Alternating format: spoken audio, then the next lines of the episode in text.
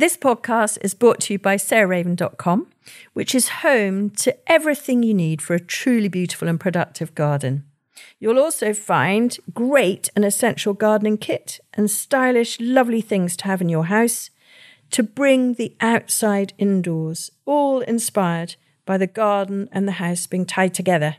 There's also plenty of garden inspiration, how to videos, and specialist growing guides. So head over to sarahraven.com today to discover even more.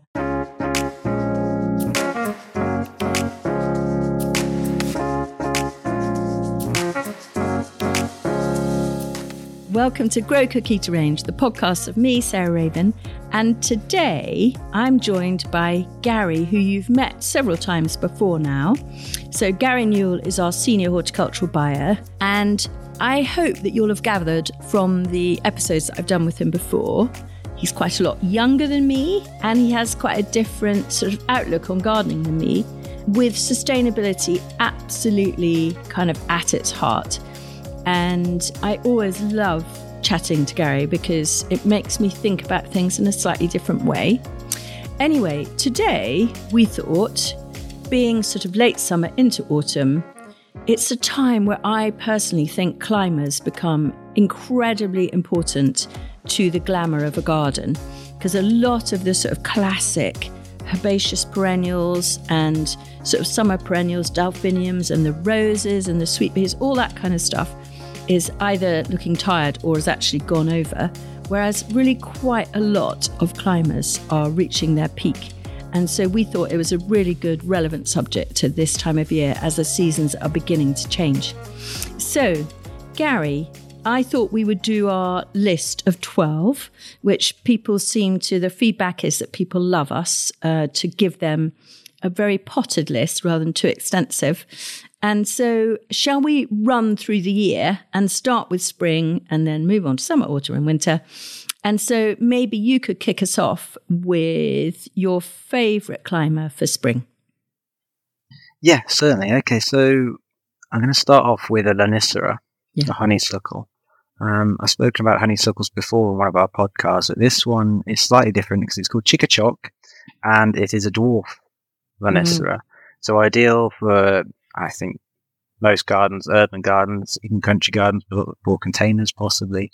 But the great thing is, it's not one of these dwarf plants that you see in garden centres that have just been reduced to like a, a blobby format. It, it was, it still has its wild mm.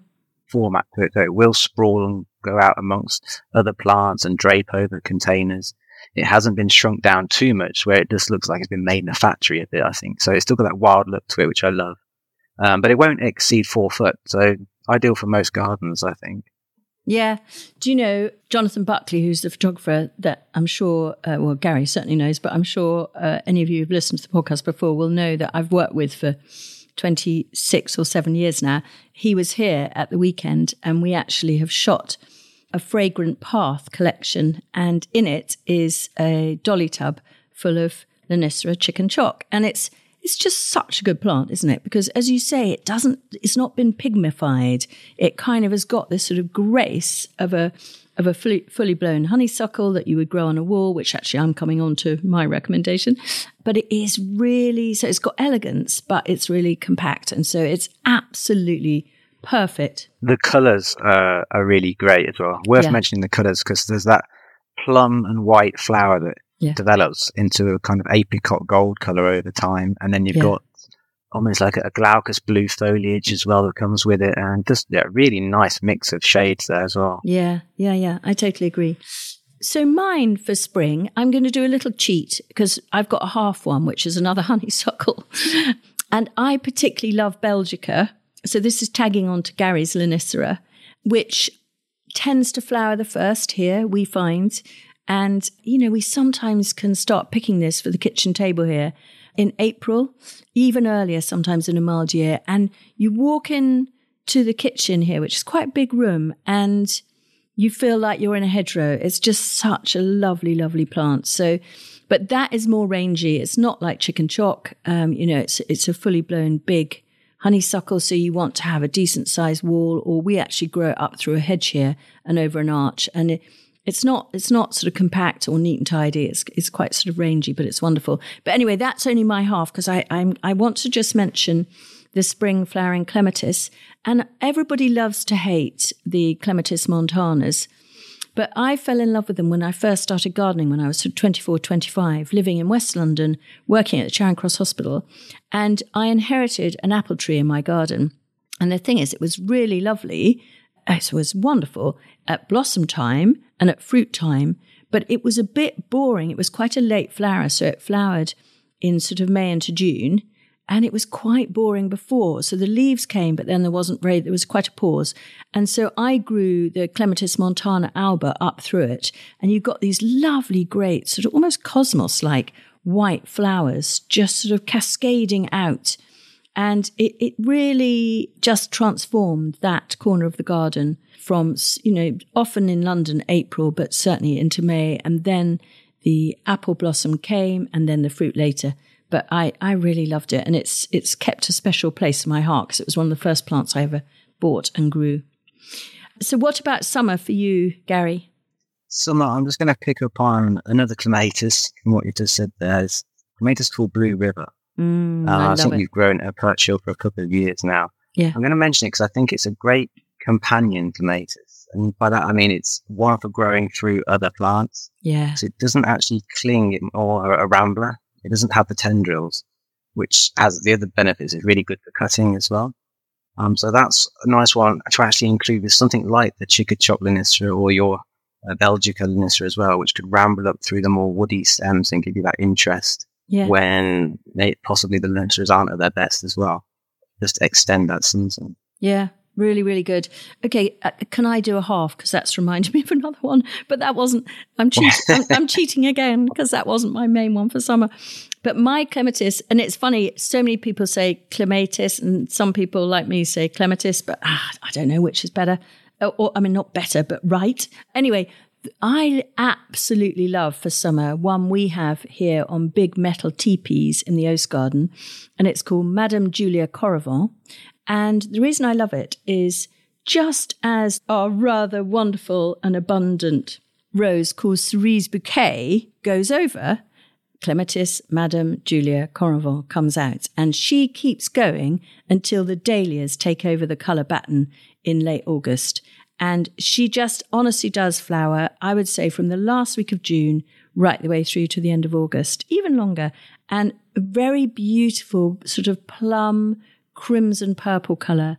And um, she is self clinging, goes up over these frames. And we actually have three of her throughout the Oast Garden to give us this wonderful vertical emphasis. So that's my half. But my proper one for summer, which I don't think enough people grow if they have a building that they want to cover, like a garden shed or something. And I'm not going to talk about the kangaroo vine, but I'm going to talk about Campsis radicans, which when we arrived here, um, on the barn was this Campsis radicans growing up and over the barn roof at sort of 60 foot. And unfortunately, we had to cut it back because uh, we retiled the roof and we when we restored the barn. But we left the root in and it's come back. And it's just at, in August, it's covered in these rich tubular flowers. They literally look like a sort of trumpet and they're incredibly glamorous and exotic looking not 100% hardy, so definitely something for planting in quite poor soil, a bit of rubbly sort of builder's rubble on the south face of a building. But yeah, it, it's done really well here. And it's got these extraordinary suckers, so it literally sticks itself to the red brick wall here. And just uh, gradually it's encasing the wall in, in a very lovely way. But it's not like ivy, it doesn't get into the crevices. So I think Campsis radicans is a really lovely plant. So back to you, Gary, for autumn. Well, I, am still in summer. Oh, sorry, actually. you're still in summer. I'm in summer. I'm going to enjoy summer for a bit longer. There's the climbing hydrangea petiolaris, which I think deserves a mention. It does begin flowering early summer and will keep on going all the way up to autumn before it loses its leaves and you get the lovely yellow leaf in autumn then. But mm. the main interest is through summer when you get the white lace cap flowers mm. on the, the plants, which are self clinging as well with their aerial roots, mm. um, just like to mention with, with the camp- Campsis as well. It's a great one for shade as well. I remember mm. it was always mm. a plant I would recommend for anyone looking to cover a north facing wall. Yeah. It takes probably takes three to four years to really get established and start growing away. But when they do, they're just easy to maintain and look after themselves. And there isn't much else that you can find that will perform as well as they do and flower yeah. on a really dark, shady wall. So true, so true. Famously at Sissinghurst on the top lawn, as you go from the top lawn into the rose garden, there's a hydrangea petiolaris there that I think Vita planted, and it's climbed up the whole uh, sort of right hand of of the gate into the rose garden and climbs up and over the arch. And the thing I love about hydrangea petiolaris is it's equally lovely, I think, in winter because it has these very elegant, lacy seed heads, which I've got it around a window here. And when you look out of the window, um, particularly if it's sort of slightly backlit, you just see this beautiful lacy pattern of the seed heads all around the window. And it almost looks like sort of the lace curtain has extended out onto the walls on the outside. But I, yeah, I couldn't agree more. I think uh, if I was to pick one climber for a north wall, it would have to be Hydrangea petiolaris. So, do you want to knock on with autumn, Gary?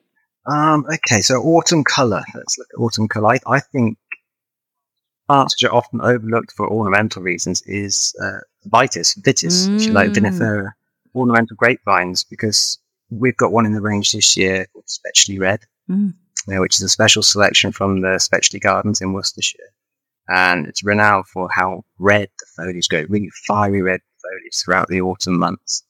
And also the benefit of producing grapes. Oh. Outside doesn't need to be under glass at all. So two benefits from it. Uh, quite a large plant as well. So if you've got a pergola or uh, you know, a canopy coming from the house, and that's perfect for covering that. Mm. Um, great for making wine, I hear. Well. Gosh, brilliant. Okay, well, we haven't got that here. I must put that on our shopping list. Um, so we plant it. That sounds really good. So I've got another vitis, and uh, I love my husband dearly, but I'm really cross with him about Vitis coignetiae because Vitis coignetiae has leaves the size of lily pads. They're massive.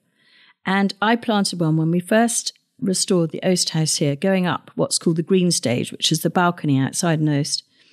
And it just was the most wonderful thing because, of course, it's very vigorous and it completely covered the balcony with these extraordinary mix of, in the autumn, scarlet, red, crimson, green, ochre. Ah, oh, just incredible sort of tapestry of colours. Anyway, he hated it because he said it blocked his view. So it was chopped down, and I've never quite forgiven him. It, we chopped it down to the root, and it has come back and has been trained to be slightly better behaved. But I really miss it because it, it just, yeah, it gave you this incredible curtain of colour. But we have instead planted in big ex animal water troughs up on the green stage, up on the balcony there, Cobaea scandens. And I know we're mainly talking about perennial climbers, but I just couldn't miss mentioning the cup and saucer plant, which I bang on about a hell of a lot. It's a tender perennial or short lived perennial. In hot countries, it's totally perennial. But we have it planted in these water troughs and it cascades down if you don't give it a climbing frame to about the same height as it would climb up if you gave it a frame. And that is from the green stage about 30 foot. And it's quite spectacular, covered in little cups sitting on their saucer. Or it's also called Canterbury bells, I think, or certainly church bells, various other names. It looks just like a bell. And yeah, it's a wonderful plant. And I'm sure I've banged on about it enough. So if you're a regular listener of the podcast, you'll have heard me. But the cup and saucer plant needs sowing in January and February, and you mustn't miss it. It has to get six foot, either long down or up before it flowers. And so that's why you sow it in January and February. Any others for autumn before we move on to winter, Gary? There's one I just want to mention which comes into berry in autumn. And so it's got really nice foliage through summer, but the berries, it's on something called Ampelopsis. Now I'm going to have a go at the species names. Brevi pedunculata yes. elegans. So it's a variegated Ampelopsis. And you'll get lots of cream, green, and pinks in the foliage through summer. But come the autumn, you get the most amazing turquoise, almost petri coloured berries. which are just amazing. And you don't see it in more places than it should be. Yes. It's a fantastic plant and really easy to grow and control. It's not like the vitis that we spoke before, even huge space. It's one that will die down to the roots every winter and come back from the base. So it controls the height quite easily. You can expect probably eight foot at max from it. It's quite nice for the more uh, smaller garden as well.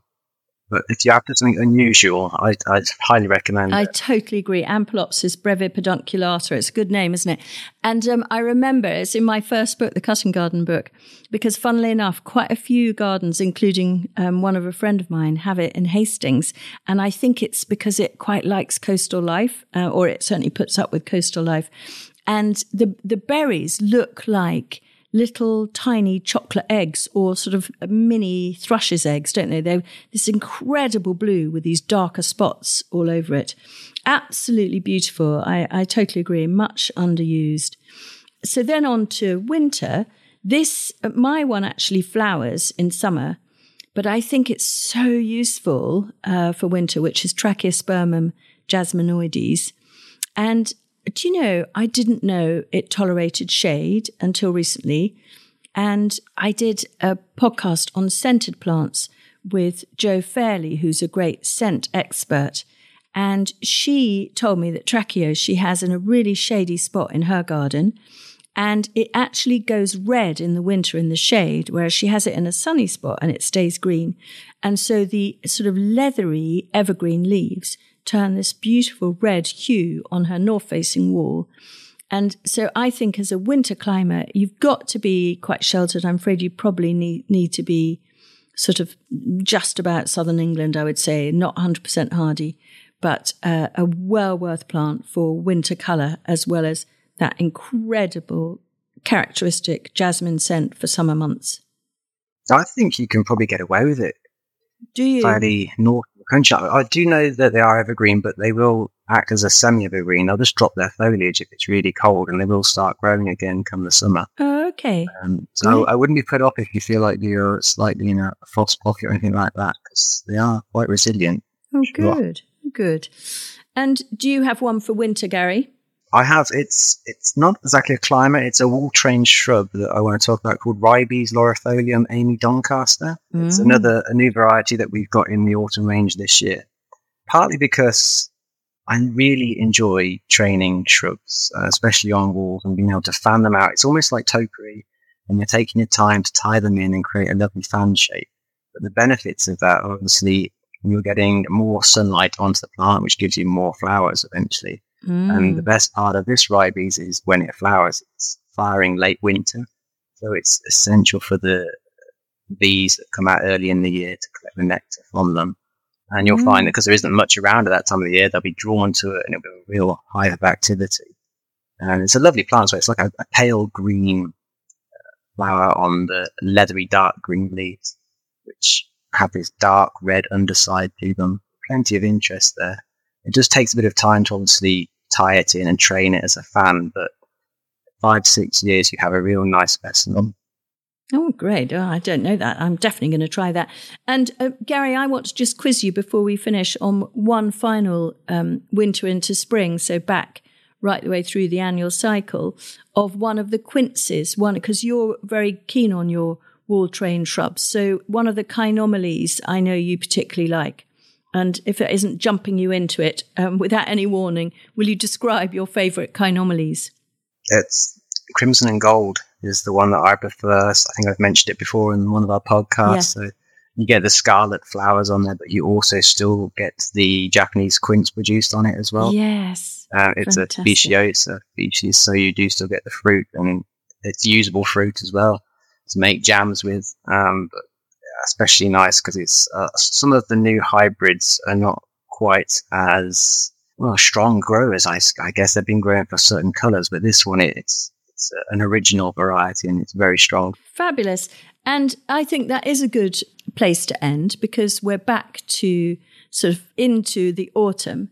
And one of the things about quince is, of course, they're incredibly beautiful. Those wonderful, they used to be called japonica when I was a child, those wonderful sort of Japanese sort of drawing print um, type flowers.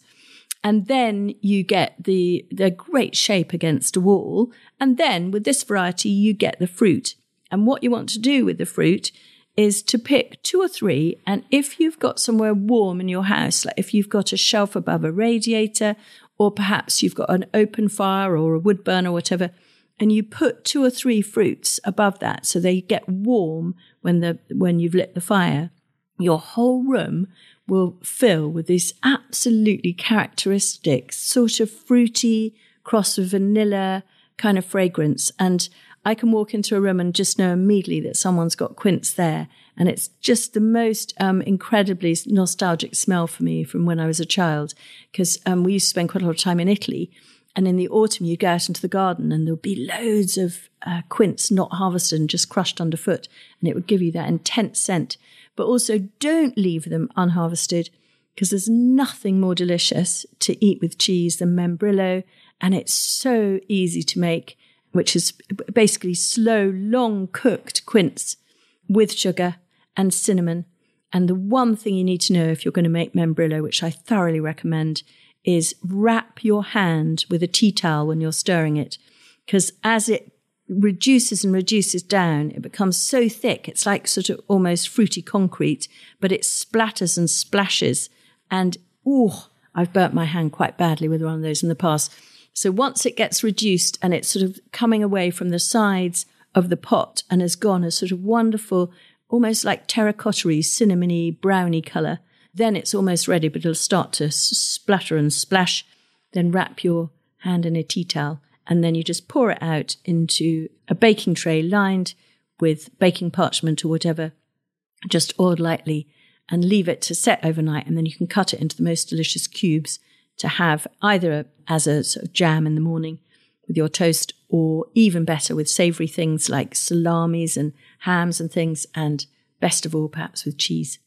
So those are our pick of our year round best mainly perennial, uh, permanent uh, climbers for your gardens. And thank you, Gary. As ever, that That's was okay. um, I learnt a huge amount from you. And um, yes, Gary's off on holiday. So I hope you have a lovely holiday, Gary. And I hope any of the rest of you are off on holiday. Also, have a wonderful time. Thanks for listening to Grow Cook Eat Arrange. The next two weeks, I'm joined by a Dutch friend of mine who is somebody who's taught me so much about bulbs, almost more than anyone else, Corine van Boxtel. She's a Dutch garden designer, and her specialism really is naturalizing bulbs for planting in the autumn to get beautiful flower studded grass and swards, and the edges, the sort of under the hedge kind of woodland edge. And so that's the next couple of weeks. So see you then.